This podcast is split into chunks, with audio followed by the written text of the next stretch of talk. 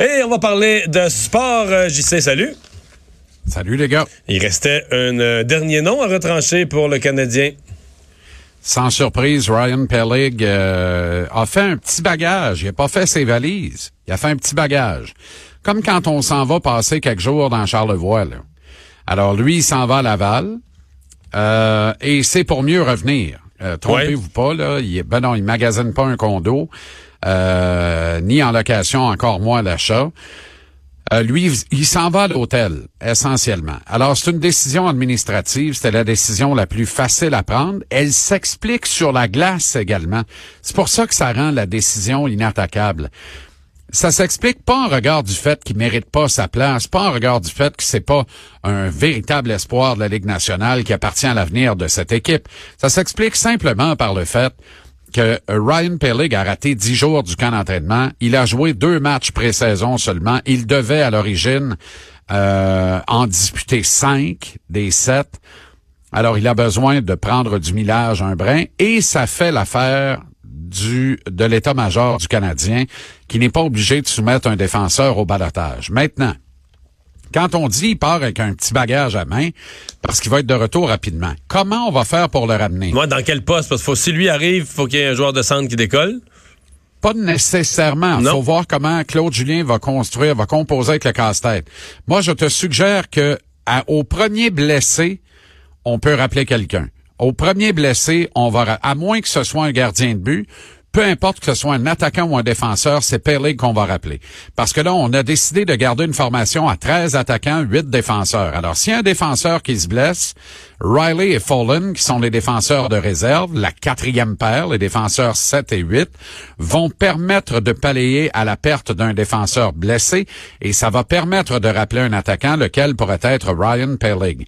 Maintenant, Pellig, on veut l'utiliser au centre. Il n'y a rien qui dit qu'on peut pas l'utiliser à l'aile également. Pourquoi ne pas l'utiliser sur le flanc gauche? Est-ce que Nick Cousins en a fait assez dans le camp d'entraînement pour ne rater aucun des 82 matchs de la saison? Pire, pour rester ici toute la saison s'il continue des performances en demi-teinte comme il en a offert tout au long du camp d'entraînement. Alors, Peleg peut être rappelé, utilisé de bien des façons. Si tout le monde reste en santé, Mario, et que l'équipe remporte à titre d'exemple sept de ses dix premiers matchs au cours du mois d'octobre. Ça va être plus difficile de rappeler Ryan Peleg.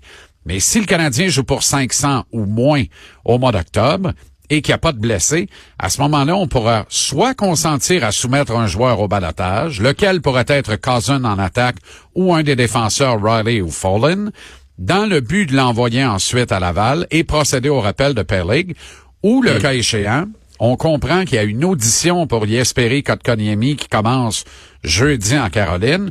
Une énième audition dans son cas. Il a passé l'entière saison précédente, sa première en carrière dans la Ligue nationale avec le Canadien.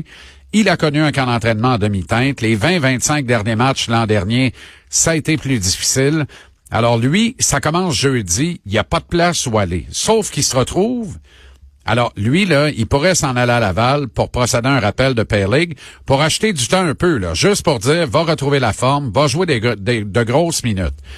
Maintenant, sur la, base de ta question, je trouve ça intéressant. Qu'est-ce qu'on fait de Ryan Pellig? À partir du moment où tu gardes Nick Suzuki et Kel Fleury Monchou pour commencer la saison jeudi, c'est parce que Claude Julien va les mettre dans l'alignement.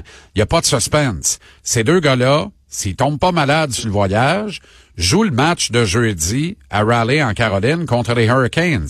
Des jeunes joueurs comme ça, si t'as pas l'intention de les faire jouer avec beaucoup de régularité, tu les envoies dans la filiale de la Ligue américaine.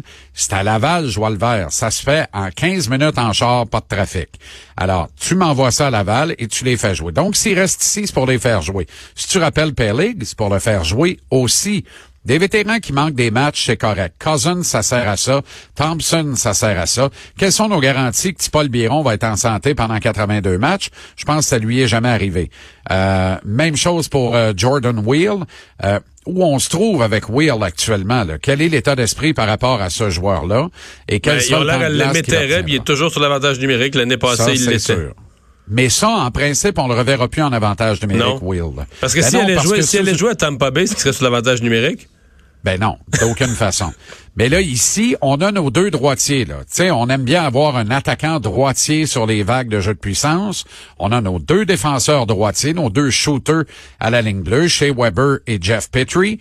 On avait Brandon Gallagher, on a maintenant Nick Suzuki. Alors là, normalement, là, on voit plus Wheel, puis on voit plus Armia sur l'avantage numérique. Faut plus voir ça. C'est fini. Ça, ça appartient au passé.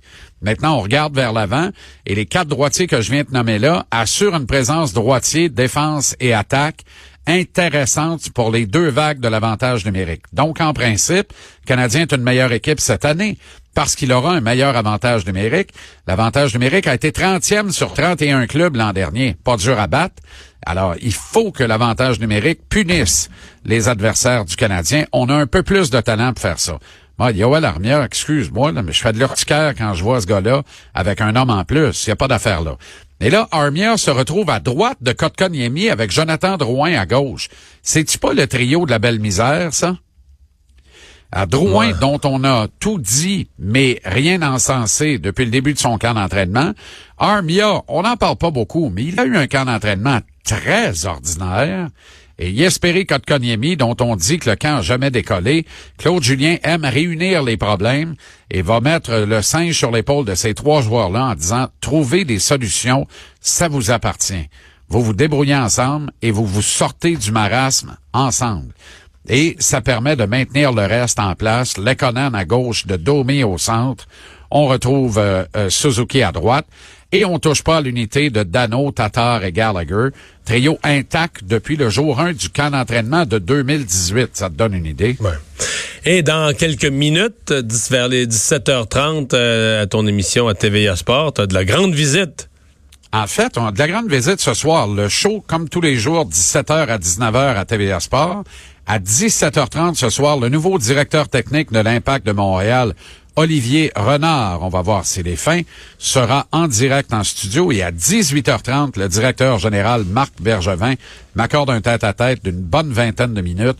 On va avoir l'occasion de brosser un ensemble de questions. Ça va être fort intéressant. Mais ben, on va surveiller ça. Bonne émission. Salut les gars, merci. 17h, TVA Sport. Salut.